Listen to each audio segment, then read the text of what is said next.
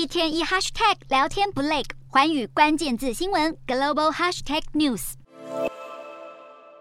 中国政治局势进入新的时代，中共二十大大张旗鼓展开。总书记习近平不但连任成功，他的人马也顺势掌握中央政治局常委，清一色都是习派的中共领导班子。宣告改革开放后的派系共治已瓦解，迈入单一派系集权下的强人统治模式。未来所有政务及政策都是习近平一个人拍板决定。一心想实现中国式现代化的习近平，在他的二十大政治报告中提了八十九次安全，显然越是独裁越是缺乏安全感。打算如何因应未来挑战，解决经济问题，恐怕是第一要务。今天的国际新闻评论要来谈谈中国经济近年来每下愈况，加上疫情因素，导致整体经济发展陷入改革开放至今未曾有过的窘境。进入中共二十大，习近平会采取哪些经济对策？经济困境有机会缓解吗？还是会有硬着陆的风险呢？中国经济在二零一七年开始，经济成长速度就呈现缓步下滑的趋势。当时中共内部为了缓和可能衍生的社会冲击，甚至要防范可能对政局稳定带来冲击，大力铺陈 L 型经济新常态的认知。换句话说，就是要解决长期以来仰赖高速经济增长的发展模式。回头来看，这也是习近平要延续权势地位的做法之一，借此来排除二零一八年修宪取消连任限制的任何风险，尤其是经济下层建筑可能会动摇政治上层建筑的危机意识，让习近平加快握紧经济管控的动作。二零二零年 COVID-19 疫情肆虐，不但侵扰了全球经济发展，无疑也让中国经济问题雪上加霜。这俨然是习近平上台后的最大挑战。与此同时，他提出两个循环的说法，就是要用来应应来自国内外的各种压力，特别是强调自力更生的科技自主研发口号。外界质疑中国开放政策将可能会改弦更张，甚至是走回改革开放前的锁国路线。其实，习近平的经济政策具保护主义色彩，不同于李克强经济学的改革套路，这也解释了。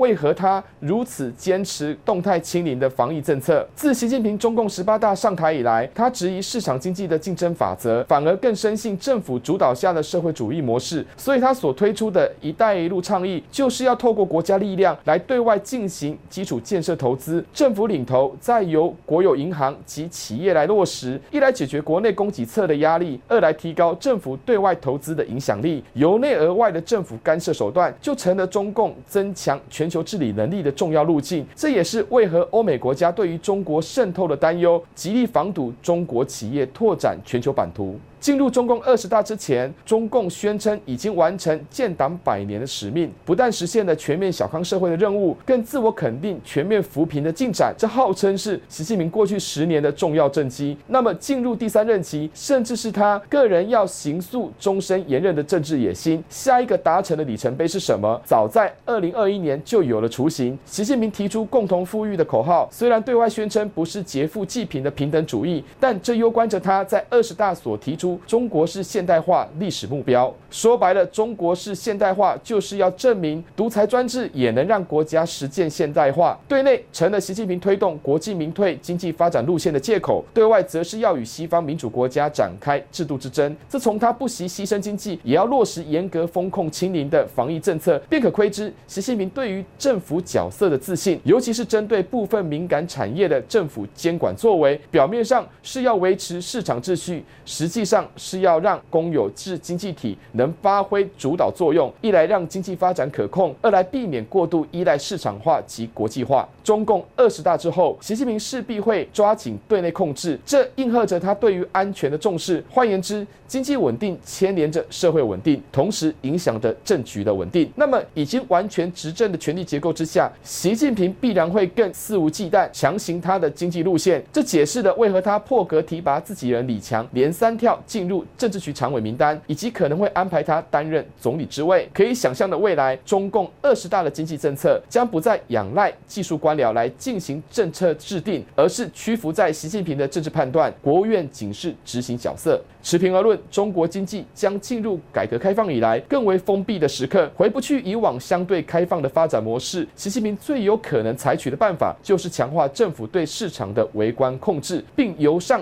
而下采取刺激市场的调控作为。那么，这可以短暂带来利多，但长期而言，并不利于经济永续发展。尤其是许多外资将可能因此出逃。倘若习近平硬是要落实国进民退，就算今年底召开的中央经济工作会议会颁布急需的补救措施，对整体中国经济来说，仍难逃短多长空的挑战。